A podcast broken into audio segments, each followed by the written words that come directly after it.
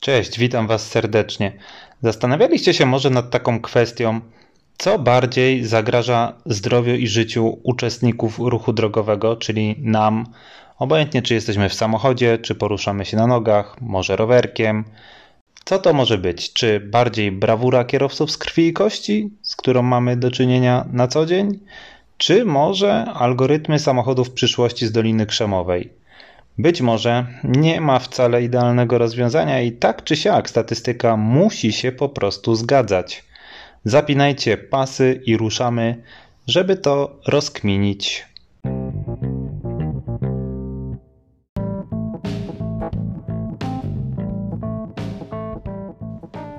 Zastanawiam się praktycznie codziennie, kiedy jadę do pracy, kim są ci ludzie, którzy pędzą na złamanie karku i bez opamiętania po naszych drogach. Czy są to może wyszkoleni kierowcy rajdowi, mający za sobą setki kilometrów serpentyn w Monte Carlo i posiadający pamięć mięśniową co najmniej na poziomie Louisa Hamiltona? Czy może to w prostej linii potomkowie słynnych japońskich kamikadze, którzy wiadomo, poświęcając się dla chwały i wielkości swojego narodu, robili z siebie żywe pociski? A może to tylko kwestia młodego wieku i szalejących hormonów, złotego okresu ryzykownych wybryków. Młodzi, szybcy i wściekli popisują się przecież przed rówieśnikami i próbują zaimponować płci przeciwnej. Wiadomo jak jest, każdy przecież kiedyś był młody i każdy ma swoje za uszami, no nie wierzę. Ja na przykład za młodu wyleciałem z zakrętu i dachowałem, bo chciałem pokazać ziomeczkom, jak się robi drift 20-letnim eskortem. Można? Można. Ostatecznie skończyło się ok, no ale wisiało się do góry nogami, wisiało.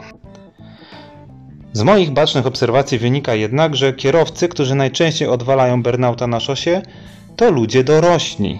Przeważnie są to dojrzali mężczyźni, którzy z tego co widziałem, ale no może czegoś nie dopatrzyłem, nie posiadają orientalnych rysów twarzy i skośnych oczu.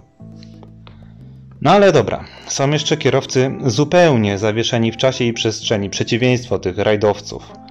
Ludzie, którzy wsiadają do swoich maszyn i panicznie przeskakują wzrokiem po migoczących wskaźnikach, diodach, przyciskach, zupełnie jak jakiś żółtodziób na pierwszym szkoleniu w NASA. Gdzie tu jeszcze poruszanie się w ogóle w wartkim strumieniu innych wehikułów? Gdzie orientacja w skrzyżowaniach i zwodniczych paradoksach ruchu drogowego? No tacy ludzie po prostu samą swoją obecnością i niezdecydowaniem za kółkiem totalnie zakrzywiają czasoprzestrzeń na ulicach. No i nie muszę mówić, że są równie niebezpieczni jak ci, którzy świrują. No czyli mamy klasyczny impas. I tak źle, i tak niedobrze. A gdyby tak wyeliminować zupełnie czynnik ludzki i pozostawić karkołomne prowadzenie samochodu algorytmowi, czy nasze ulice staną się wtedy bezpieczniejsze? Czy na pewno? Rozwiązanie oczywiście już powoli nadchodzi i nieśmiało wygląda do nas za rogu, uśmiechając się przy tym złowieszczo. Są nim oczywiście autonomiczne samochody, które wraz z pojawieniem się śmiercionośnej technologii 5G, już abstrahując, że ona potem przejdzie w 6G, to jest ta technologia, która nam wypala mózgi, robi z nas zombie i potem można nami sterować gdzieś tam z zagranicy, Bill Gates czy tam inny jakiś typek. W każdym bądź razie, co za tym idzie? Zwiększy się przepustowość danych i dzięki temu samochody będą zapewniały transport ludziom, którzy nie czują się zbyt pewnie za kółkiem, jak i również tym wyrwanym prosto z Need for Speeda. Temat załatwiony, ogarnięte. No ale co by było, gdyby nagle z jakiegoś powodu sygnał takiego samochodu został schakowany przez jakiegoś nastolatka z dziewiczym wąsem i trądzikiem na twarzy? Wyobraźmy sobie taką sytuację. Budzisz się rano, pijesz kawkę, załatwiasz poranne sprawy, co by to nie było, i wsiadasz do swojego samochodu przyszłości, teraźniejszości, przyszłości. Na wyświetlaczu pojawia się trasa, czas dojazdu do pracy, prognoza pogody i reklama kremu nawilżającego części intymne. Auto zaczyna się toczyć, a ty delektujesz się najnowszą częścią ulubionego serialu. Jednak po przejechaniu paru kilometrów orientujesz się, że twoje auto w milczeniu wiezie cię w zupełnie inną stronę miasta niż powinno. Stary odruch powoduje, że próbujesz chwycić za klamkę drzwi, ale tam jest gładka przestrzeń, skórzane obicie i nic więcej. Wykonujesz szybki, nostalgiczny rzut oka na miejsce, w którym powinna być kierownica, ale nic tam nie ma. No kiepsko. Nagle pojawia się informacja na dużym wyświetlaczu.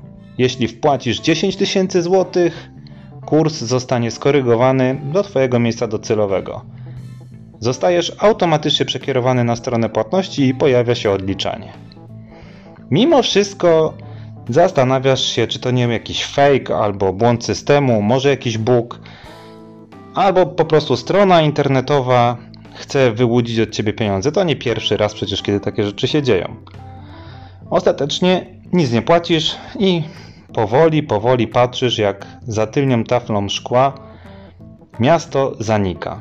Natomiast przed tobą rozpościera się krajobraz złożony z baraków i niedziałających od kilkudziesięciu już lat fabryk. Auto zatrzymuje się. W jednym z tych magazynów panuje w środku półmrok. Drzwi z sykiem unoszą się do góry, a za nich pojawia się oślepiające halogenowe światło, rozsadzające palące twoje źrenice. Dostajesz mocnego strzała w twarz, no i czujesz, że twoja komora nosowa wypełnia się pewną cieczą. Następnie dwóch typów bierze cię pod pachy i prowadzi w stronę stołu, na którym znajduje się prowizoryczny terminal. Na wyświetlaczu widnieje napis Wypłać wszystko. Kiedy czujesz na gardle zimny, wrzynający się w skórę dotyk stali, to raczej nie kombinujesz, wpisujesz odpowiednie cyfry i sparaliżowany pozbywasz się środków do życia. Grzecznie zostajesz odprowadzony do swojego auta, a kiedy odjeżdżasz, mijasz się z samochodem innego niedowiarka, który wcześniej mógł opłacić swój kurs, jeszcze oczywiście po promocyjnej cenie. Po wszystkim oczywiście udajesz się na policję, okazuje się, że według komputera pokładowego byłeś normalnie w pracy, a ślad GPS w pełni to potwierdza. Diagnostyka u producenta samochodu również nie wykazuje żadnych nieprawidłowości, z wyjątkiem krótkiego impulsu elektromagnetycznego wywołującego nanosekundowe zwarcie w centrali.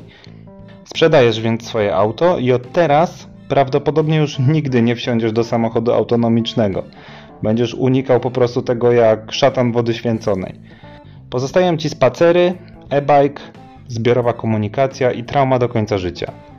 A gdyby tak, pojawił się po prostu jakiś wirus, samoreplikował się w serwerowni Google'a czy Amazona i powstałoby złośliwe oprogramowanie o wdzięcznej nazwie Carmageddon. Nie wiem, czy kojarzycie temat, ale pozdro dla kumatych. Gimby nie znają, to też tak powiem. Potraficie sobie wyobrazić ludzi uskakujących na boki przed śmiercionośnymi bezzałogowcami? Ja potrafię. A co z tymi, którym by się nie udało uskoczyć? Kto by to wszystko posprzątał, skoro autonomiczne auta sprzątające zajęte by były rozsmarowywaniem co powolniejszych niedobitków po chodnikach?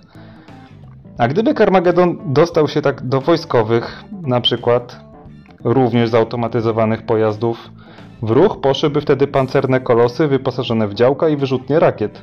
No i rzeźnia.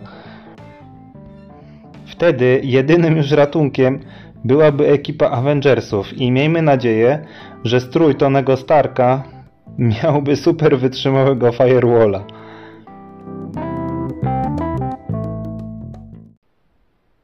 Dzięki za wysłuchanie. Jak Wam się podobało, polecajcie, podajcie gdzieś to dalej. Zawsze będzie fajnie, jak się zwiększą troszeczkę zasięgi. Dla mnie to też będzie jakaś motywacja, żeby działać dalej, bo z tą motywacją to jest różnie, ale jak wiadomo, będzie odzew, to będzie się działo. Jeszcze raz dzięki i trzymajcie się. Cześć.